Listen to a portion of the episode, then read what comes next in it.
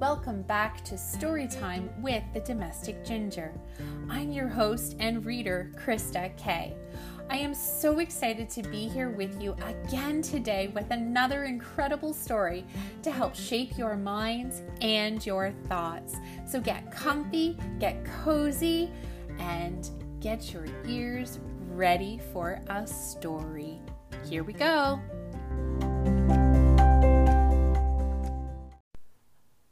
Martha Doesn't Say Sorry. Written by Samantha Berger and illustrated by Bruce Whatley. There are many things Martha does, but apologizing isn't one of them. She does give hugs. She does share her snacks. She does make presents. She does read stories. But Martha doesn't say sorry. Sometimes Martha does things that are not so nice. She sticks her tongue out. She throws things. She kicks pretty hard, too. But Martha doesn't say sorry. One day, Martha does something not so nice to her mother. She throws the cookie batter at her mother she does something not so nice to her father, who is painting her chair red. She takes the paintbrush, dips it in the red paint, and paints his backside red. And Martha also does something not so nice to her baby brother. When he's sleeping in his cradle, she decides to play her drums in his bedroom as loudly as possible.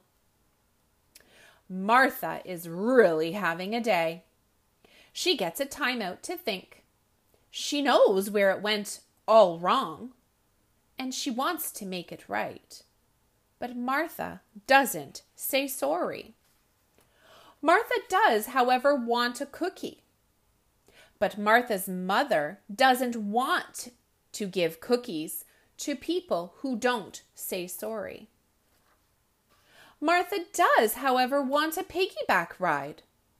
But Martha's father doesn't give piggyback rides to people who don't say sorry. Martha does, however, want to hug. But Martha's baby brother doesn't give hugs to people who don't say sorry. Fine. Martha does not have a cookie, a piggyback ride, or a hug. Who needs them anyway? Martha thinks it over. She thinks and thinks and thinks it over. Then she says something very, very softly. I'm sorry. But nobody hears her. She says it again, just a tiny bit louder, but only a tiny bit.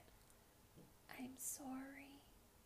And still no one hears her. So she says it again, a little bit louder.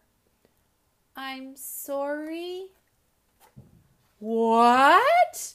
asks her mother. What? asks her father. What? asks her baby brother. I'm sorry. Martha's family is glad Martha says sorry. Deep down, Martha is glad too. Now, every once in a while, when Martha does something not so nice, Martha apologizes. I'm sorry. As nicely as she possibly can. I hope that you enjoyed this story. And I know, my friends, that you do a good job as often as you possibly can to say your sorry when you have made a mistake. Saying sorry lets the other person know that we acknowledge that we did something wrong. And that's what it's all about. It also tells them that next time we're going to try harder to not make that same mistakes. Because after all, my friends, when we make mistakes, it's okay. It's us showing that we are learning and that we are trying to become better people.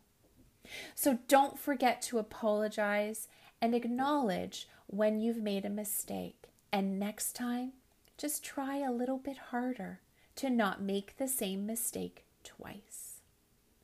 That's a wrap for today. And thank you so much for your time listening to reading. Listening is such an important skill to acquire, and I'm so grateful for you being here today and for you coming back tomorrow for another story. I want to thank you for your positive thoughts, your emails, and your reviews. They all really mean a lot to me and they make a huge difference to this podcast. I'm so happy and grateful to be able to share my library of books with you. I'll see you next time.